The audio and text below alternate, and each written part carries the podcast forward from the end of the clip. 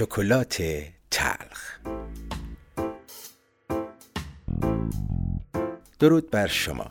پرهام بادره هستم و این پنجاه و هفتمین بخش از پادکست شکلات تلخه.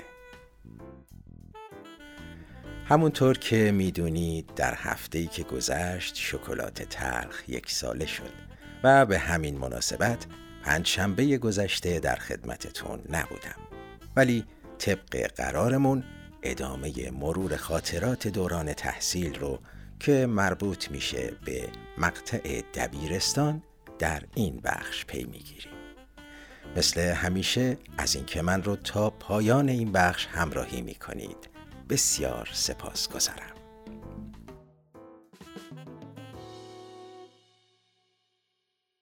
شروع دبیرستان برای من مصادف بود با پایان جنگ.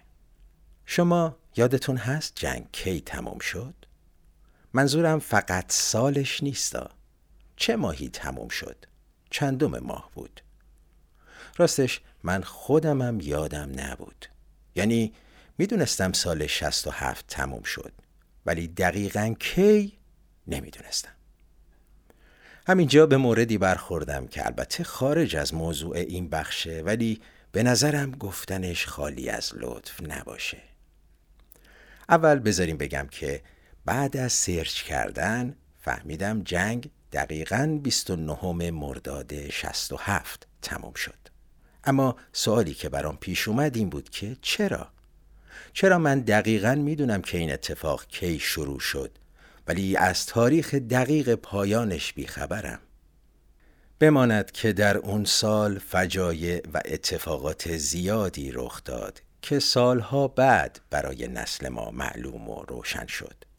ولی پایان جنگی که همواره مدعی پیروزی در اون بودیم چرا در خاطره ها نمونده هرچند اگر دقت کنید در چند دهه اخیر ما همیشه شروع نکبتبار فجایع رو در تقویم رسمیمون جشن گرفتیم.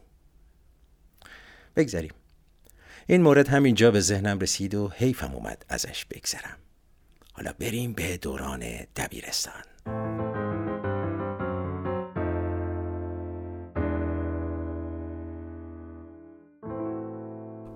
دوران دبیرستان تغییرات و تحولات زیادی با خودش به همراه داشت. درس هایی مثل علوم و ریاضی به شاخه های مختلف و متعددی تقسیم شده بود که هر کدوم معلم خودش رو داشت. معلمی که حالا بهش می‌گفتن دبیر.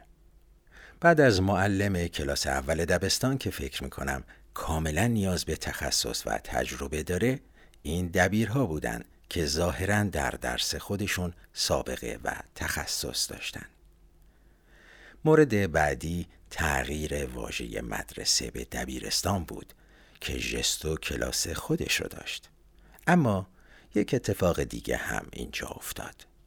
اون بند مربوط به شهریه کم کم پررنگ و پررنگتر شده بود و شاید برای اینکه نمود خاصی پیدا نکنه مدارس جدیدی تحت عنوان نمونه مردمی به وجود اومده بود این تنوع در مدت زمان کوتاهی خیلی بیشتر شد و رسما تبدیل شد به هر چقدر پول بدی همونقدر آش می‌خوری معمولا معلم ها شرایط مالی مناسبی نداشتند و شاید به خاطر همین بود که خیلی از دبیران ما با وجودی که مدتها از بازنشستگیشون میگذشت ولی به صورت حق و تدریسی هنوز سر کار می آمدن.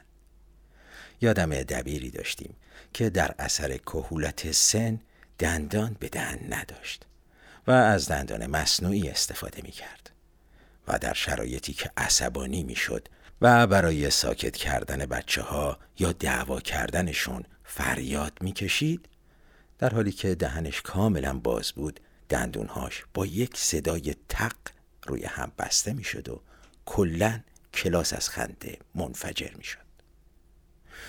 ولی خب با تمام این تفاسیر کلاس قلم روی بیچون و چرای دبیر بود و بدون نیاز به توضیح هر کاری که می‌خواست می‌تونست انجام بده.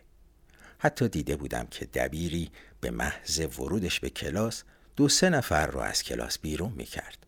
نه به خاطر اینکه در اون لحظه کاری کرده بودن. نه به خاطر اینکه ممکن بود اگر بمونن کاری بکنن.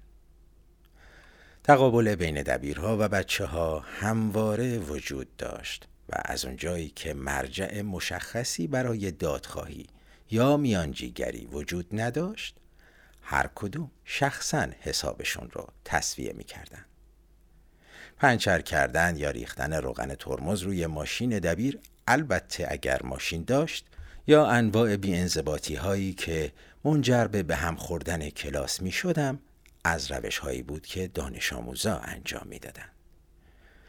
جالبه که بگم حالا دیگه در کنار جایگاه نازم یا معاون مدرسه یه معاون پرورشی هم به وجود اومده بود که در کنار هم یه جورایی سعی می‌کردن مثل پلیس خوب و پلیس بد عمل کنن و کنترل بچه ها رو تحت عنوان یه مشت بچه مجرم در دست بگیرن. یادمه یه بار برای کاری به دفتر رفتم. چندان به خاطر نمیارم چه کاری ولی من کار داشتم. کسی احزارم نکرده بود. یه جورایی حق به جانب رفته بودم. یه کاپشن سیاه تنم بود که برام سوقاتی آورده بودن. برند کاپا. اون موقع خیلی مارک و برند خاصی نمیشناختم و اصلا نمی‌دونستم که کاپا یه برند مطرحه. آرم کاپا سایه یه زن و مرده که پشت به پشت هم نشستن و این آرم خیلی کوچیک روی سینه چپ کاپشن وجود داشت. همونطور که داشتم خواسته‌م رو می‌گفتم یه دفعه معاون مدرسه انگشتش رو گذاشت روی مارک کاپشن و با چشمایی براغ پرسید این چیه؟ در بیار این کاپشنو کلا یادم رفت داشتم چی می‌گفتم. در کسری از ثانیه از یه آدم محق به یه مجرم تبدیل شده بودم و چیزی نمونده بود که کاپشنم هم از دست بدم. همونجا بود که معاون پرورشی نگاهی به آرم کاپشنم انداخت و با سر به همکارش اشاره کرد. بعدم رو به من و بدون توجه به حرفهایی که داشتم می‌زدم گفت برو. برو دیگه از فردا نبینم این تنته. وگرنه می‌گیرم آرمشو قیچی می‌کنم من دیگه اون لباس رو نپوشیدم. هرچند خیلی بودند که از اون لباس های عکسدار و نوشته دار استفاده می‌کردن و اتفاقی چندانی هم براشون نمیافتاد. ولی خب هر لحظه و به هر بهانه این امکان وجود داشت که توی درد سر بیافتن.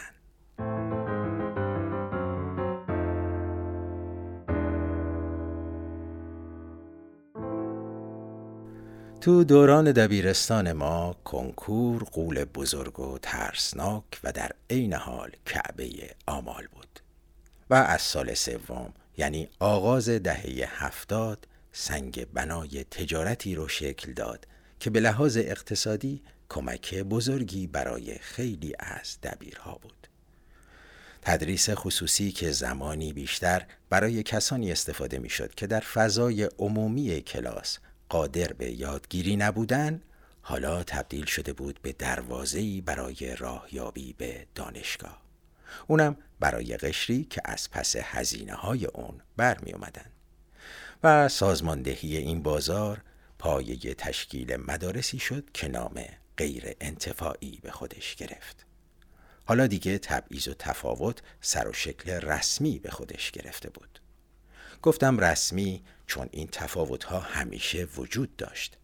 البته خیلی وقتها جنبه مادی نداشت و بیشتر مربوط می شد به موقعیت شغلی و جایگاه والدین. و با ظهور مدارس غیر انتفاعی این عزیزان در مراکز مشخصی دور هم جمع شدند که خب من اطلاع چندانی از اون فضا ندارم.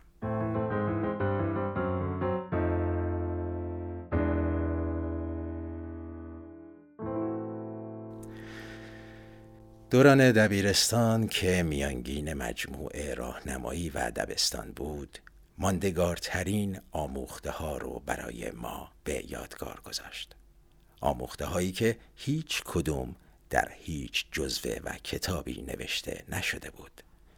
ولی در فکر و ذهن ما به شکلی عمیق نقش بست. برای همین حیفم اومد که براحتی از این دوران عبور کنیم و بررسی یکی از مهمترین آموزه های اون زمان رو به بخش بعد سپردم. اگر تونستید حدس بزنید خوشحال میشم برام بنویسیدش. مثل همیشه از اینکه من رو تا پایان این بخش همراهی کردین. بسیار سپاس گذارم. تا پنجشنبه همین موقع همینجا بدرود.